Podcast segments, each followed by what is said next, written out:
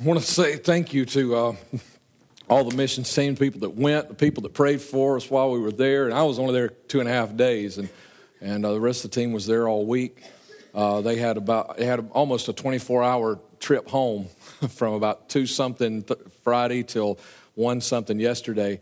So thank them, thank the people who prayed for everyone, and thanks for those who gave to help get the team there. And there's still a lot of work to be done there. Okay, we're taking a break from the Life Apps series again this morning, and nobody knew that till yesterday, except I, I kind of found out about it on Thursday or Friday.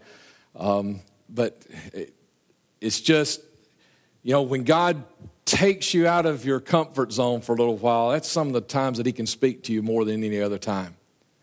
I mean, we get, we get our ruts and our routines going so, so fast that God doesn't have a, have a way to slip in there and whisper anything to us, right? But you get off in South Dakota where, where uh, you know, you, you can ask these guys. Uh, Kristen Bradley asked me about it, and I said, well, if you liked it, you'd call it laid back. If you didn't, you'd call it boring. And, you know, you get there and it's uh, either uh, laid back or boring, you know, according to your, uh, your perspective of it. You get there, you know, and, and you know, I'm there with 12 people that I know, some people that I meet, and a whole bunch of strangers, and hey, not a whole lot of people there. I, I think, I think uh, right there around our inn, there were pro- probably about 10 people live within four or five uh, miles of, of that place where we were at. I mean, there's not, not a whole lot of people anywhere around there. And then God just, uh, you know, He just takes that another step further because Thursday, I got a ride to the airport at 8 a.m. for my flight starting to come home. Problem was, my flight didn't leave till 1.55 p.m.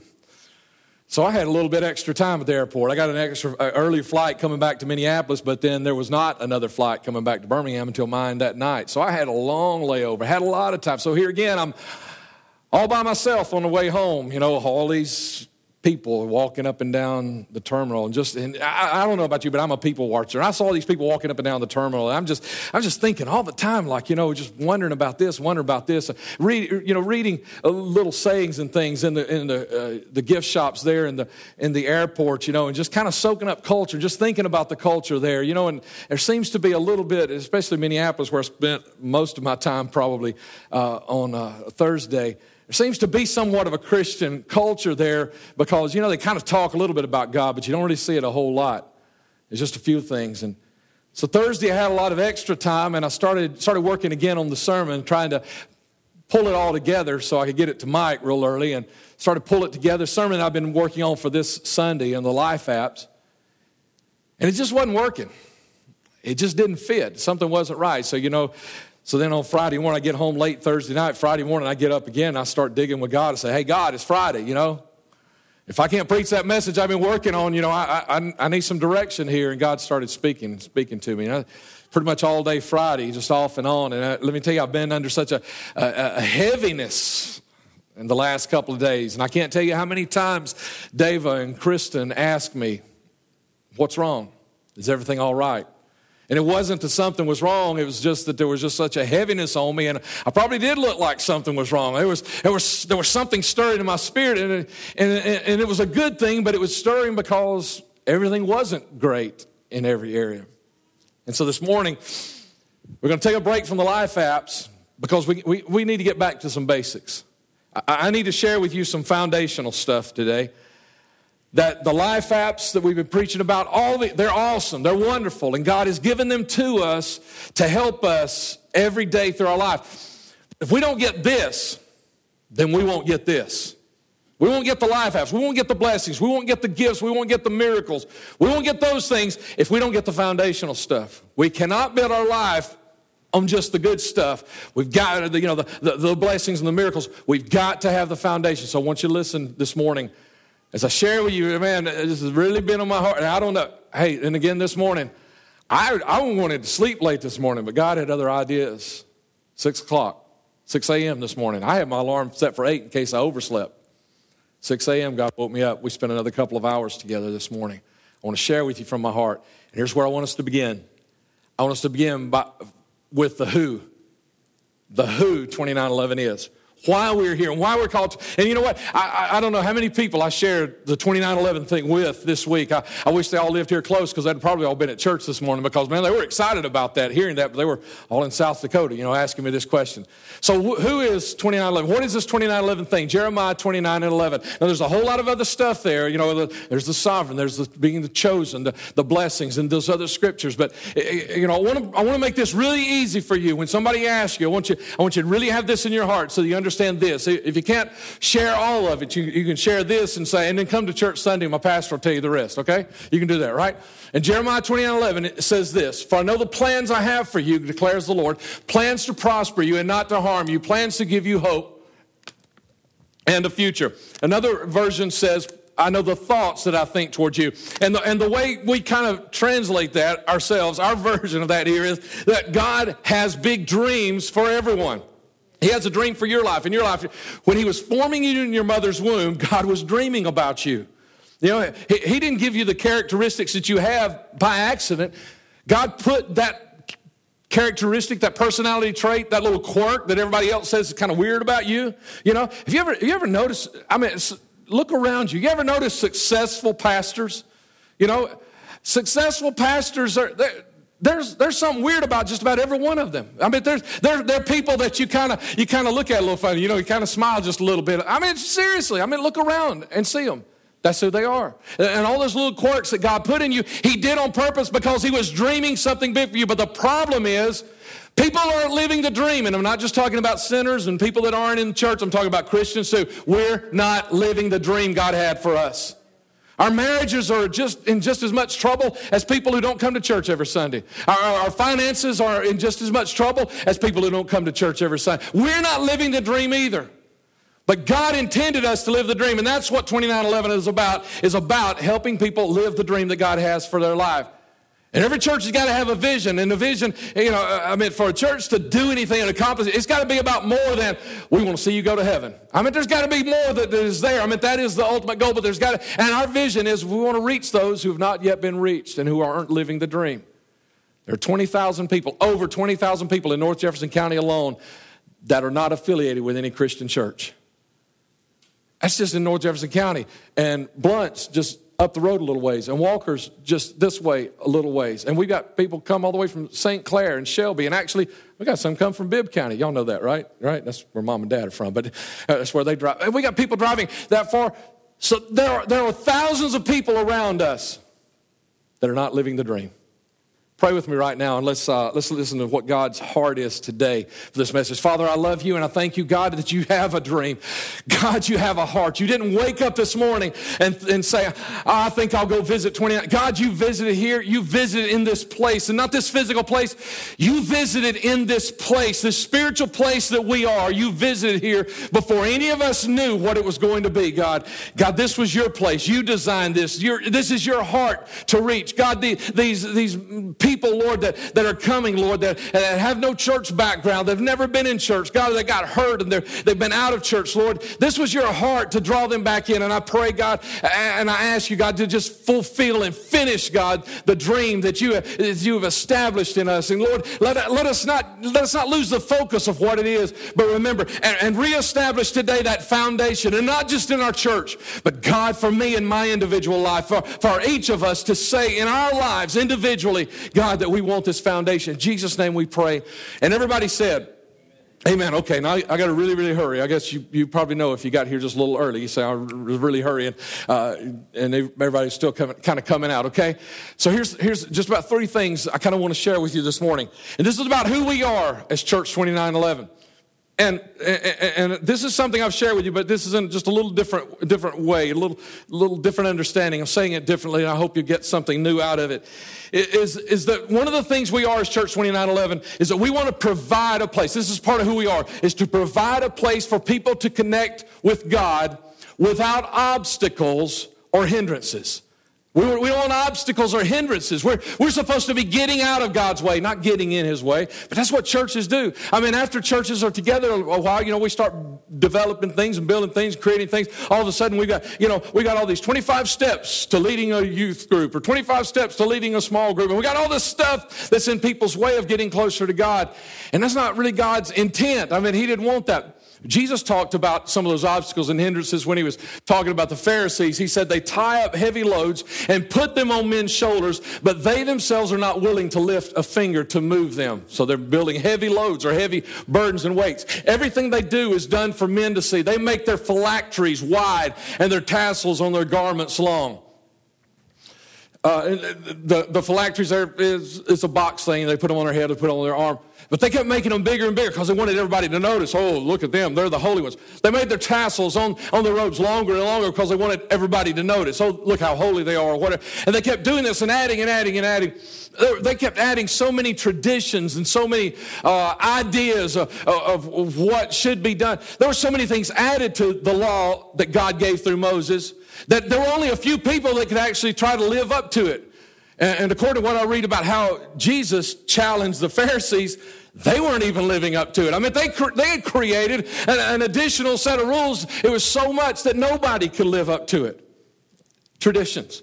You know, I follow, I, I, these are obstacles and hindrances, and I, hindrances that, that keep people from getting close to God. And I, I follow people in different circles because here's what I know. I know if I only hang out with three or four or five of you over here, and I only hang out with you, all I'm going to do is we're just going we're just going to hear just the things that we like to hear, and we're going to keep teaching and preaching to each other over and over and over. And I'm going to miss everything else going on. So I want to hear. I want somebody else to challenge me. And, and, and I heard two guys, two guys that were talking, uh, and these are two ministers, uh, uh, and they're not even in this state. And they were talking and they were agreeing, they were discussing something, and they were agreeing about everything except one thing. They had one disagreement between them and, and they agreed with about everything else, but they only disagreed about one thing. And the interesting thing was, is, is when they, they disagreed and they, they agreed to disagree kind of a thing, they didn't talk about it a whole lot, and neither one of them gave the other a, scripture to say this is why I believe I'm right and this is why I believe you're wrong. They, you know, they didn't use a scripture. Anything. Here's the, the only thing they said was both of them basically said this is the reason I believe that is because that's the way I was raised.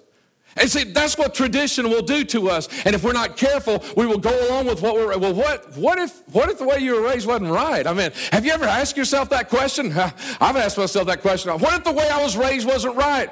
I said, let me tell you, my, my faith in God is not based on the way I was raised. My faith in God was based on a search after Him and say, God, please show me where I'm wrong, where I've missed it. And by seeking it, and see, I understand that by, by not seeking out, you, will just, you'll just build these same, like, like the tradition of the King James Version. Okay, don't want to offend anybody. Not going to throw the King James Version away, but the King James Version. I mean, you might not know this, but there are actually people in this world who believe the Apostle Paul wrote in King James English. That's what the, there are some people who actually believe that, and they say that's why we need to only use the King James. Yeah, you know, Christy's in, in uh, Venezuela today. I've got, a, I got another cousin who's a minister, uh, Jason, who is, who is in Ecuador today. Guess what? Neither one of them is using a King James Version because they don't read King James English in Venezuela and Ecuador. And most people here don't either. You know, and of all these 20,000 people that have no church background, they walk in the door, you give them a King James Version. It'd be like handing them a copy of Beowulf. How many of you like Beowulf? How many of you know what Beowulf is? Okay. Oh, wow, okay. But none of you liked it, did Okay. Now, except for Justin, he raised his hand early service. He likes it, but he, I kind of called him out a little bit about it. I think he's, he's going to lay low in this service a little bit. Here's some Beowulf. Let's read it. Lo, praise the prowess of people, kings of spear-armed Danes in, long, in days long sped. We have heard in what honor the Athelings won, all skill and all Scefing from, uh, from uh, squadron foes, from many a tribe. The mead bench tore away the earls. Since erst he lay friendless, a foundling, fate repaid him. For he waxed under welkin, in wealth he throve, till before him the folk, both far and near, whose house by the well path heard his mandate, gave him gifts. A good king he, Beowulf. How many of you can tell me what that means? Now, Justin raised his hand in the first service, but yeah, you, he said, he's like, I, man, I was ready for you this time. I thought that was good. He raised his hand in the first service and he started explaining. I said, I don't want to hear it. I don't care. How many of you care? How many of you want me to spend 30 minutes here? Breaking down Beowulf for you. I, I, I, don't really care, Justin. I'm glad you like Beowulf. I hated it. I despised it. I don't understand what it's talking about. And so, you know what I did? Is I got the Cliff Notes. I guarantee you, I got the cliff notes, and I got, I just, I just got through that one, man. I could, I didn't have time to. You know how thick that book is? That's exactly what somebody thinks who has never read King James English. They come in the door, and we hand them this book, and they start reading these, thous, therefores, and all of this, and they're thinking, I don't care. And they're looking, say, I don't have time for this. Explain it to me. I don't have time for this. See, that's what, that's what we do. I mean, you know what? We might as well be saying, come to the front and let's pray with you and let's believe God to forgive you of your sins and meet Jesus Christ as your Savior and then put linebackers right here to keep them out.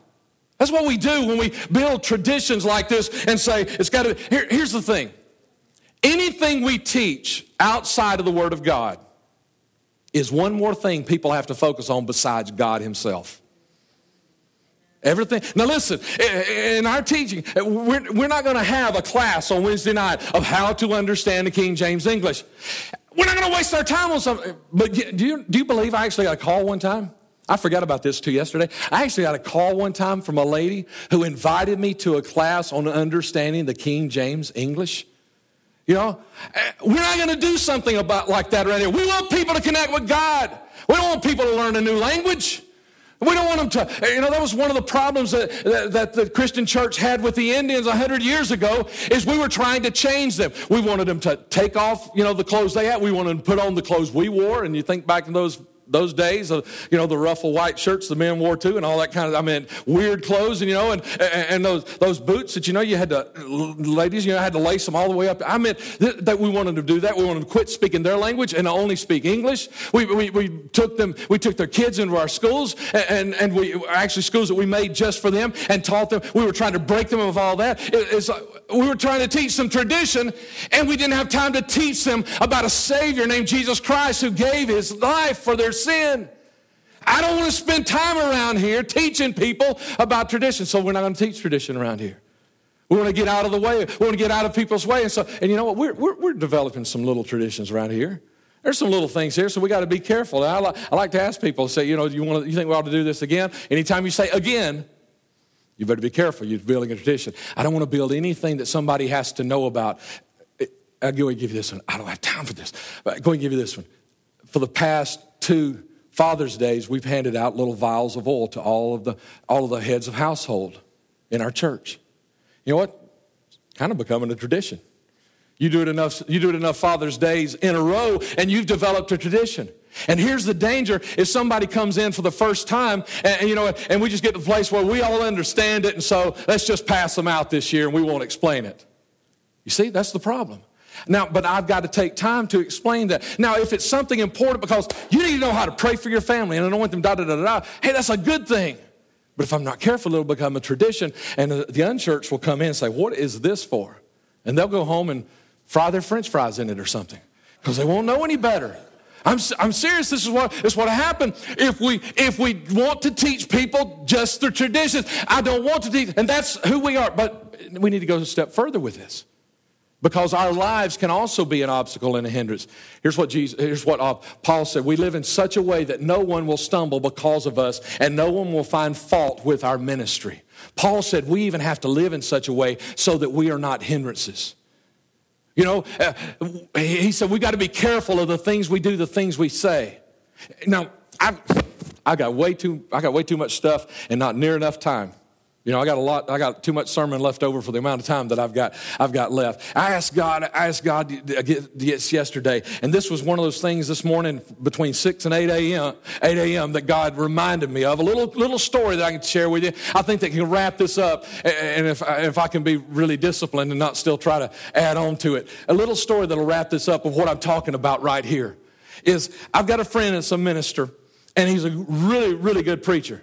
But he's a card, man. He's a character. He's a guy. He's got a story for every little thing. You know, he's got a, he, has got something to make you laugh. He's always digging at you a little bit or whatever. You know, he's he's fun to be around in those kinds of situations. You know, and he, he's he's always got something going on. And I got a cousin who had kind of met him and seen him and, and you know kind of got to know him a little bit and recognized all those little things about him. But also some other things about my my preacher friend is that he was a little full of himself. He really thought, you know, he knew just about everything in the world. And he's just a little high on himself, a little higher than he probably should be. I was okay with my cousin because my cousin, he's kind of full of himself as well. So they kind of, they kind of, they kind of meshed a little bit in that. My cousin finally heard him preach for the first time. And, and this preacher friend of mine, he's a really good preacher. And my cousin, he grew up in church. He's always been around church. He was still in church. and So he knew what a good sermon was like. He knew what one was when he heard it. And so when he heard this sermon, he knew that was good. And so after service, he was, he was talking. He and my cousin and my friend were talking. And, and he, told, he told the preacher friend, he said, he said, you know what would make your ministry more effective? If when you said amen and finished your sermon, you'd walk out the side door and not talk to anybody else in the congregation. You know what he was telling him? What he was telling him is all that other stuff you're doing in your life, it's getting in the way of this great word that you got going on up here. That's what, that's what he told him. He was telling him. He said, all this, you want to be known as the funny preacher. And he wasn't funny in the pulpit, but he was funny out there. You want to be known as the cool guy. You want to be known as the guy who knows a little bit about everything. Or you want to be known as this. And you know what? And that was getting in the way of it. It did, it did get in the way of his message. You know what? It does to us as well. It's when we, we, we worship, and we act like we're, man, we're sold out to God, but we walk out those doors and we're more concerned about being the cool Christian. We're more concerned about being the Christian that, that, that everybody likes. We're more concerned about being the funny Christian or, or about being the guy who can, you know, kind of uh, hang on to God enough but can get away with this. We want to be the, the, you know, the pretty young lady Christian or whatever. And, and we're more concerned about that than we are about being known. And God doesn't need a bunch of funny Christians out there. What he needs is some Christians who go out there and, and be the example of who Jesus Christ really is in this world. Uh, be, a, uh, be a pure reflection of who has walked his walk and, and, and with his feet and with his hands and, and with everything, do the things that he did. That's what God is calling us to do and to be. Second thing that 2911 is, is we are about bringing the dream into people's, into our communities, taking the dream into the communities. Now, I got to ask you a question. Here, here's, a, here's a good challenge. How, how are you doing at this, bringing God's dream into your communities? How many people in your community, and listen, we've all got three communities outside of this one. This is a community, and unless you're a paraplegic or shut in at home or in a nursing home, you've probably got these three communities. The one where you live, you know, your neighborhood, the one where you work or go to school, and the one where you do your commerce, trade, your shopping, and uh, your recreation and those things. Those are three communities. How well have you done? How many people have you brought God's dream to in one of those three communities in your life? Oh, no, we're all about this right here. No, that's not what it's all about. That's not what God intended it to be about. Well, if we were to take inventory today, how many could we add up that we have helped bring God's dream into their life? How many? How many could we add up? And, and so then the question is, why aren't we doing more? And Jesus told us. In the parable of the sower, he told us, here's the reason why we don't do better. He says, Now the ones that fell among thorns are those who, when they have heard, they go out, they are choked with cares, with riches, and pleasures of life, and they bring no fruit to maturity. The reason we don't do better, the reason we're not reaching anybody is we got too much stuff, we got too much money or we got too much of a need for money, and we've got too many things to do in our life.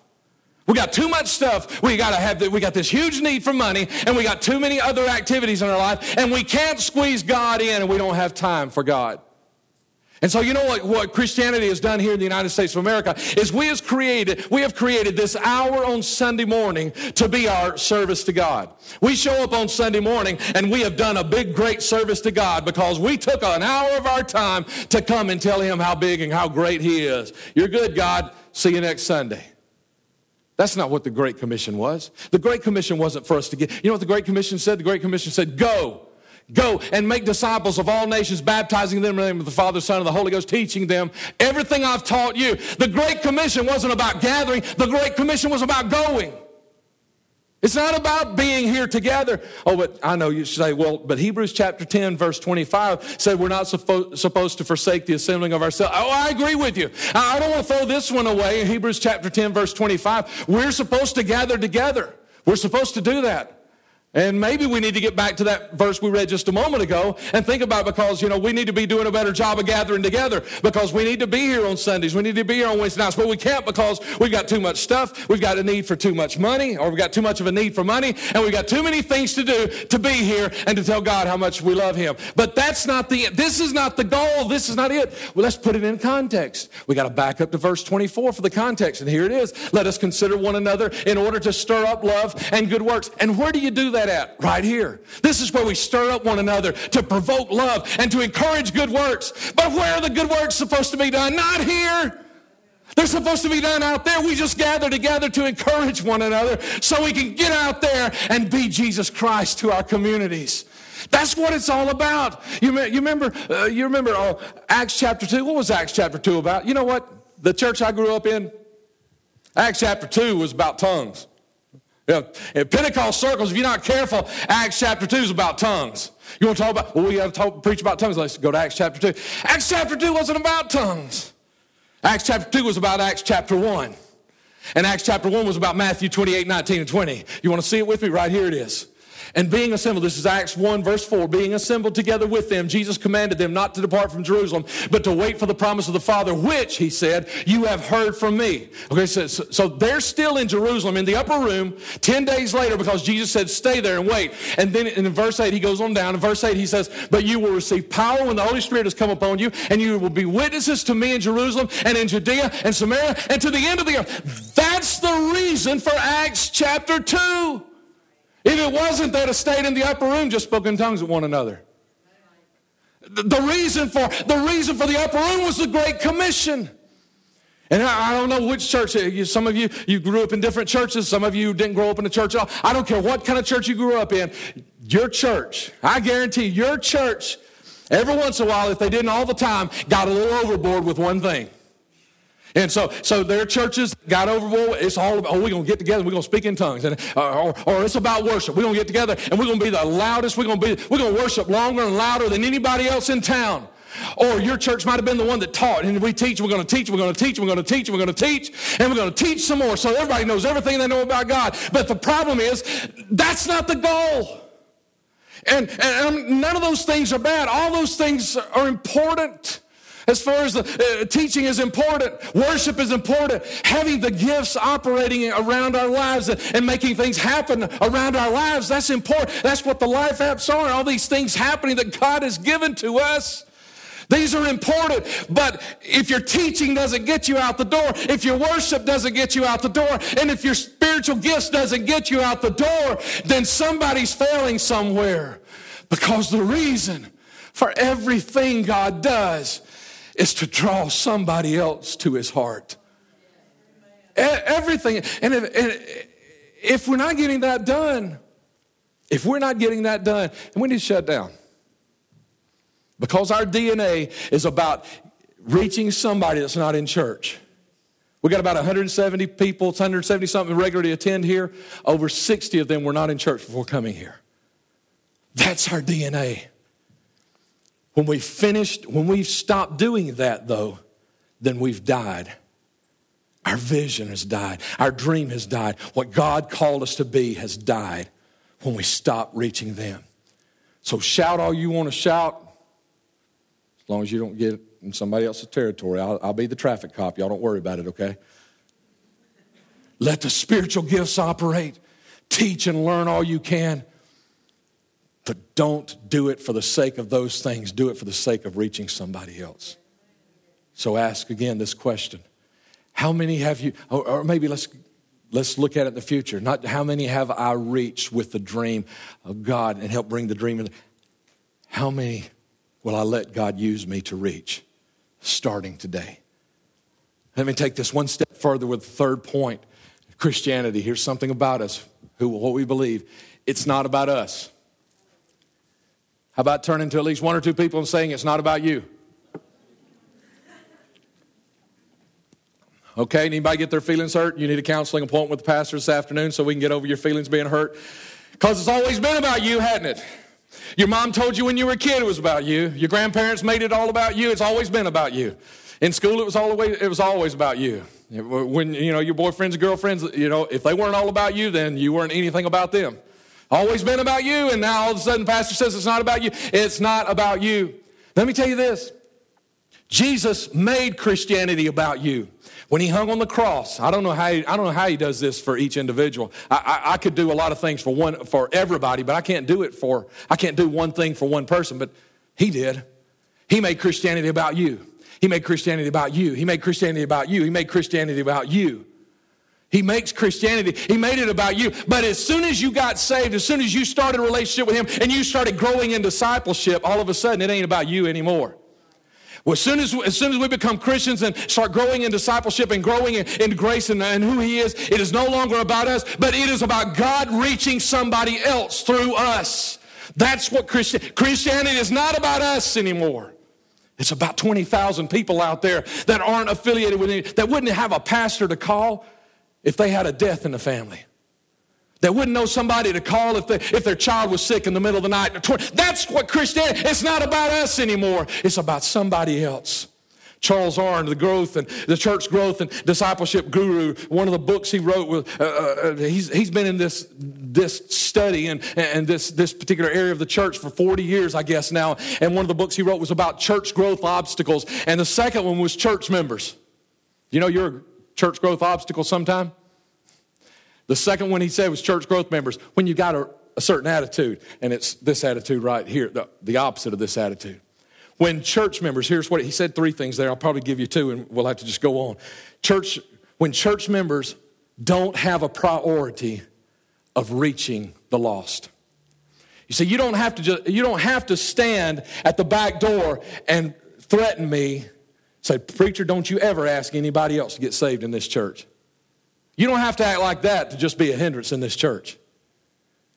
You've all, a lot of you, I'm to say you've all because I don't know, but I've heard a lot of you. you t- I've heard, I don't know how many people I've heard say, this is the friendliest church I've ever been to. We went down to that church down the road to this church there or whatever. Nobody even spoke to us. The whole time we were there. Dave and I, when we were between pastors, we were working in youth ministry in other states and in this state, and, and we were visiting a lot of other churches. And we I don't know why, some, why people even go to some of the churches we went to. We went to one of the biggest churches in, in, in this city, in the Birmingham metro area. And the, one lady spoke to us. She opened the door and said, Nice to have you, or something like that. And nobody else spoke. We walked down a hall of all kinds of people. You know, they were going to get their donuts and their coffee. And, and uh, you know, and they were, I guess they were in too big a hurry to get their donuts and coffee, stop and speak to me. Uh, the minister of music even asked people, Okay, turn around and shake hands with somebody. And nobody spoke to me or shook my hand. You know, why how does this church get so big? Why in the world does anybody want to go to that church? You see, when you don't have a priority in your mind to reach somebody that is lost, you'll run people off from a church. Because people come in and they'll see you, you don't even want to speak to, they don't, you don't even want to speak to them. And they don't even want, but when you've got a high priority to reach the lost and you see somebody new in, a in, in our church, then you're going to, the first thing you're going to see, think is they may be a non Christian who needs Jesus today. And even if they're a Christian, they are here today for some reason. They've got a need, and they may need something from God today that they've not been able to get. And so you're going to have a heart that wants to reach out to them. But it's not just going to be in here, it's going to be out there too. Your, your mind is going to make you think. You know, I've never heard this coworker ever say anything about God, church, Jesus, prayer. I need to be living a better life in front of them, and I need to be praying for them. When you have a priority, okay, but when you don't have the priority of reaching, that's a church. Let me just give you this other one that is under this church growth hindrance, number two. And, and it is when? It's when churches have a, a, a self centered or uh, a self centered attitude about who the church is. The church is here for me. Church isn't here for the community. Church isn't here for lost people. Pastor's supposed to feed me on Sunday morning. His messages are supposed to make me feel good on Sunday morning. Minister music's supposed to lead songs and sing songs that make me feel good when I walk out the door. Something I can be singing tomorrow and still feel good about my situation. I don't ever want you to gauge my successfulness as a pastor on how I made you feel on a Sunday. If you walk out of here feeling great and you say, ah, that's a great, don't, I don't want you gauging me because you feel great when you are. Let me say it this way. I wrote this down in my notes and I had to change it. I put down six months, I had to change it to three months. In prayer, and I just, I just said, that's not, that's not enough.